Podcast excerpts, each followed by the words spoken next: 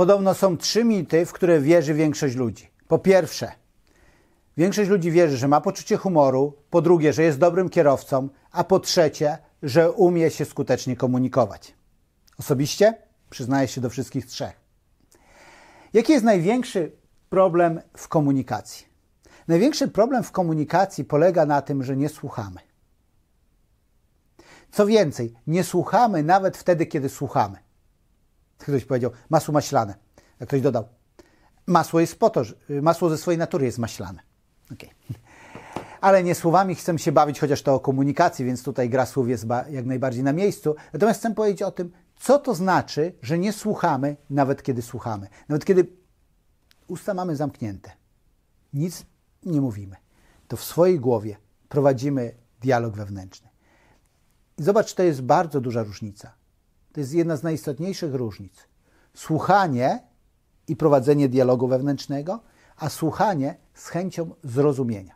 Przyjrzymy się temu krok po kroku, ponieważ jak ktoś, ktoś powiedział, inteligencja to jest zdolność dostrzegania subtelnych różnic. Im bardziej subtelne potrafisz dostrzec, tym bardziej inteligentny jesteś. Jeżeli już potrafisz dostrzec tę różnicę, że kiedy ktoś mówi, a ty prowadzisz w środku dialog wewnętrzny i nie słuchasz, to już jest dużo, ale teraz zobaczmy, jakie to są rodzaje dialogu wewnętrznego.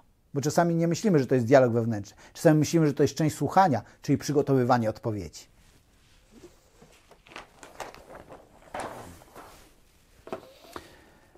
Błąd w słuchaniu. Na czym może polegać? Rada. Ktoś coś mówi, a ty słuchasz go, przynajmniej teoretycznie go słuchasz, a w środku myślisz, co można mu odpowiedzieć, jakiej rady mu udzielić. I wiesz, jeżeli do końca jego wypowiedzi nie znalazłeś, to jesteś w takim zamieszaniu, hmm, co mu powiedzieć, nie wiem. A jeżeli w pewnym momencie jego wypowiedzi ty w środku pomyślałeś, wow, to jest złota rada dla niego, to już nie słuchasz uważnie. Co więcej, słuchanie, żeby udzielić rady, jest błędne ze swojego założenia. Oczywiście, czasami jest tak, że ludzie przychodzą po radę, chcą konkretnej rady, wskazówki. Ale często jest tak, że chcąc udzielić rady, nie słuchamy uważnie, ponieważ jesteśmy skupieni nie na słuchaniu, ale na odpowiedzi. Im lepiej się wsłuchasz, tym bardziej osoba, która jest słuchana, będzie szczera, nie przemilczy pewnych rzeczy, albo będąc słuchaną osobą, będzie myślała na głos i dojdzie sama do rozwiązań. Więc to jest pierwszy błąd, który można popełnić. Kiedy słuchamy, w środku udzielamy rady. Drugi problem to jest ocena. W środku oceniamy, a dobrze zrobił, źle zrobił, no to mógł lepiej zrobić, a tutaj tak. Ta ocena w środku przeszkadza nam słuchać. Ponieważ bierzemy nasz świat wartości, nasze postrzeganie świata i przez tą kalkę patrzymy na kogoś. Zostaw to na chwilę. I wsłuchaj się, co ta osoba mówi. Często możemy oceniać zachowania osoby, nie wsłuchując się w intencje. I powiedzieć, nie no, bez sensu zrobiłeś, i to może załamać tą osobę. Ta osoba często wie po rezultatach, tak, że bez sensu zrobiła. To, w co potrzebujemy się dokładnie wsłuchać, to intencje. Co innego jest powiedzieć, nie bez sensu zrobiłeś, a co innego, rozumiem. Chciałeś dobrze. Jak myślisz, dlaczego nie wyszło? To jest zupełnie co innego niż powiedzieć, nie no, bez sensu, przecież w ten sposób, naprawdę? Myślałeś, że to tak zadziała? I kolejny element to jest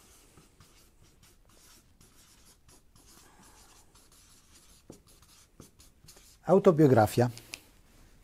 Dla niektórych ten moment autobiografii jest tak silny, że kiedy ktoś coś mówi, to ktoś mówi: E, słuchaj, ja miałem lepiej.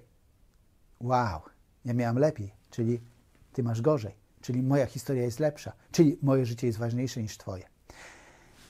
Widzisz, autobiografia jest problemem, ponieważ odwołujemy się do swoich doświadczeń, nakładając je na doświadczenia innej osoby, porównując, oceniając albo zastępując ich, jej doświadczenia. Ta osoba nie potrzebuje tego. Jak to mówi jedno indyjskie przysłowie, musisz przejść ze mną moimi ścieżkami w moich mokasynach, żeby zrozumieć, co ja przeżyłem.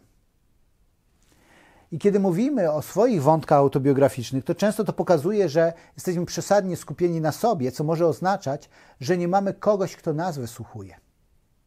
A kiedy nie mamy kogoś, kto nas wysłuchuje, to wtedy gorączkowo wykorzystamy każdą okazję, żeby inne osoby, które przyjdą do nas ze swoim problemem, posłuchały o naszym problemie. Często starsi ludzie w poczekalniach u lekarza właśnie to robią, ponieważ nie ma kogoś, kto by ich słuchał. Widzisz, to są błędy. Jaki jest Twój ulubiony sposób prowadzenia dialogu wewnętrznego, który, kiedy ktoś coś Ci mówi? Może być jeszcze inny, tak? To mogą być rozproszenia typu przeżywam własny problem i myślę o sobie. No to dla mnie to jest autobiografia, ale niektórzy mówią, że to może być jakiś inny. Jakkolwiek, może to jest coś innego. Zwróć na to uwagę. Ponieważ umysł nie znosi pustki, czyli kiedy nie będziesz radził, nie będziesz oceniał, nie będziesz wplatał własnych wątków ze swojego życia, to co ci zostaje? Co masz zrobić? Potrzebujesz skupić się na dwóch rzeczach.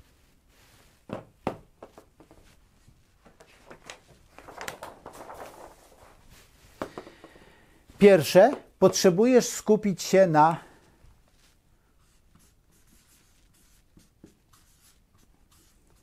zrozumieć treść.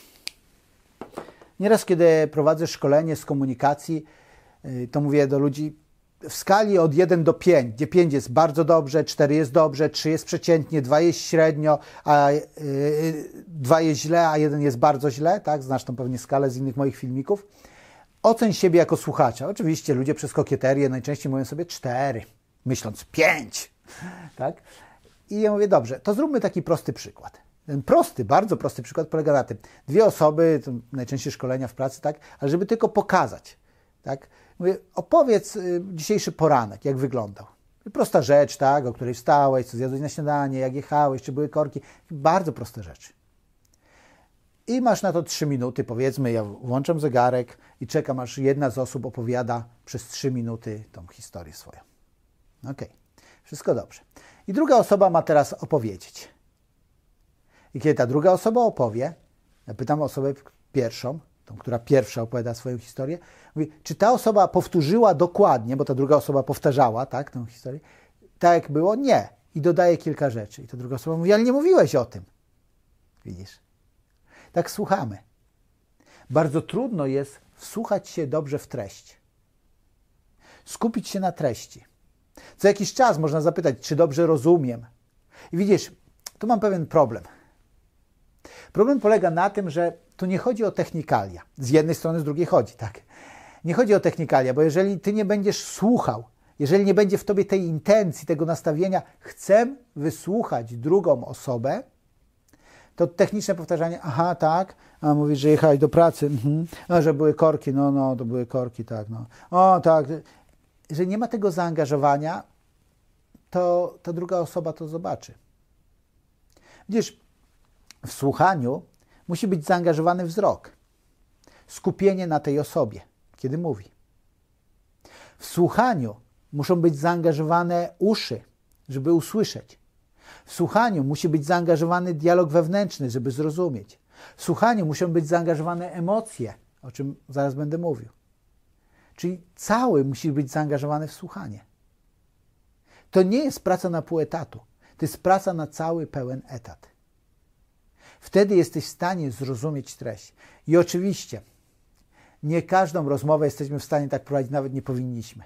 Ludzie, którzy tak pracują, terapeuci, psychologowie, konsultanci, doradcy, mają ograniczoną liczbę godzin, kiedy mogą tak pracować, bo naprawdę jest to obciążające. Nieraz, kiedy ludzie, którzy chcą być szkoleniowcami, przychodzą do mnie i uczestniczą w treningu trenerskim, i pokazuję im te umiejętności i po takiej jednej sesji słuchania ludzie mówią, naprawdę, to było coś. Nigdy nie myślałam, że można się tak fizycznie i psychicznie zmęczyć tylko słuchając. No właśnie. Więc kiedy człowiek słucha się w treść, to druga, kiedy już umiesz wsłuchiwać się w treść, to umiej wsłuchać się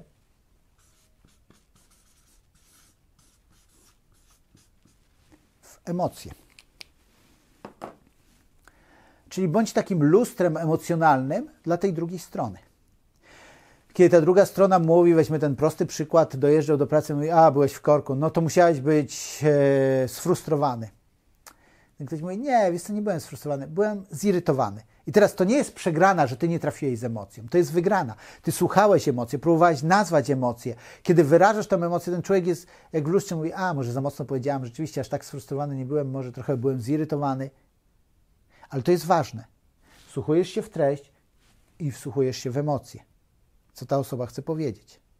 Tak? To jest jak takim znanym, znanej anegdocie, tak? że przychodzi E, jest jakiś, są jacyś Nowakowie i mają sąsiadów Kowalskich, tak? powiedzmy dwie klatki dalej. I kiedy Nowakowa wraca do domu, mówi: Słuchaj, spotkałem dzisiaj Kowalską w sklepie. No i teraz Kowalski może myśleć: Wow, Kowalscy wrócili, bo gdzieś wyjechali na wakacje, super, będę mógł się z nim wybrać na ryby. I mogłoby zostać na tym poziomie. Zrozumiał tylko treść. Ale jeżeli chcesz naprawdę zrozumieć treść, musisz dokopać się, tak, dopytać się pytaniami. Mówi, e, co tam u nich? Nie było ich chyba z dwa tygodnie. A tak, wiesz co? Pojechali do Paryża. On mówi, o, byli w Paryżu, ciekawe. Przez całe dwa tygodnie byli w Paryżu? Tak. I w ten sposób poznaje głębiej fakty. Ale to są fakty, jeszcze nie zna opinii żony na ten temat. Czyli treść nie jest w pełni zrozumiana. Mówi, kochanie, a ty co o tym myślisz? że oni pojechali do Paryża. No mówi, nie no, to świetnie, to świetnie, że oni pojechali do Paryża. I jeżeli dobrze wsłuchujesz się w treść, no to już wiesz, Kowalscy wrócili, byli w Paryżu, żona uważa, że to świetnie, że pojechali do Paryża. Ale wszystko może się zmienić o 180 stopni, jeżeli wsłuchasz się w emocje. Bo kiedy wsłuchasz się w emocje, mówisz, wiesz co, ale kiedy mówisz o tym, że to świetnie, że oni byli w Paryżu, to ja czuję w Twoich emocjach, że Ty jakoś nie jesteś do końca z tego zadowolona. No mówi, z tego to jestem zadowolona. Problem mam inny. Dlaczego my nigdzie nie wyjeżdżamy? Wow. Kowalscy byli w Paryżu, a problem jest, dlaczego my nigdzie nie, wy, nie wyjeżdżamy? Bo wsłuchanie się w treść to jest jedna rzecz, a wsłuchanie się w emocjonalną stronę przekazu to jest druga rzecz. Potrzebujemy jednego i drugiego. Zaraz pokażę ćwiczenie, które możesz użyć, ale zanim chcę Ci powiedzieć, że to, co teraz słuchasz, to jest część z Akademii Rozwoju Przedsiębiorcy, z modułu drugiego, jak zarządzać innymi ludźmi. Będziemy mówić o komunikacji w biznesie i zapraszam Cię, żebyś dołączył do nas. Więcej informacji znajdziesz na stronie andrzejburzyński.pl. Ćwiczenie na koniec. Steven Covey opisuje to ćwiczenie według mnie ono jest genialne. On jako wykładowca na uniwersytecie pokazywał ludziom, w jaki sposób rozumieć innych, a szczególnie tych innych, którzy mają kompletnie inne poglądy niż my na ważne życiowe tematy. Brał dwóch ludzi, którzy mieli dwie, skrajne opinie na jakiś temat, zupełnie. I teraz powiedział osobie numer jeden. Dobrze, powiedz dlaczego tak uważasz. I ta wymienia jeden argument. Skończyła i mówi, dobrze, a teraz ty powtórz argument tej osoby. I najczęściej ta osoba mówiła coś, co było nie wyrażeniem tego, co tamta osoba uważa, tylko oskarżeniem tej osoby albo pokazaniem, że to jest głupi pogląd. On mówi, czy tak powiedziałaś? Nie. Powtórz jeszcze raz. I trwało to tak długo, aż ta druga osoba powtórzyła to, co ta osoba. Dobrze. A teraz ty powiedz, jaki ty masz argument w tej sprawie. I ta osoba miała to powtórzyć. I mówi, to trwało czasami do dwóch godzin.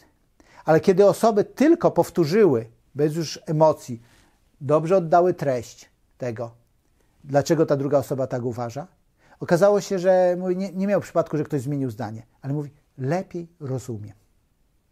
Wow. I to jest dla mnie ciągle wyzwanie. Kiedy ktoś coś mówi, szczególnie kiedy we mnie się gotuje i uważam inaczej, wsłuchać się w treść, wsłuchać się w emocje, zrozumieć tą drugą stronę, żeby lepiej się komunikować. Tego sobie i Tobie życzę.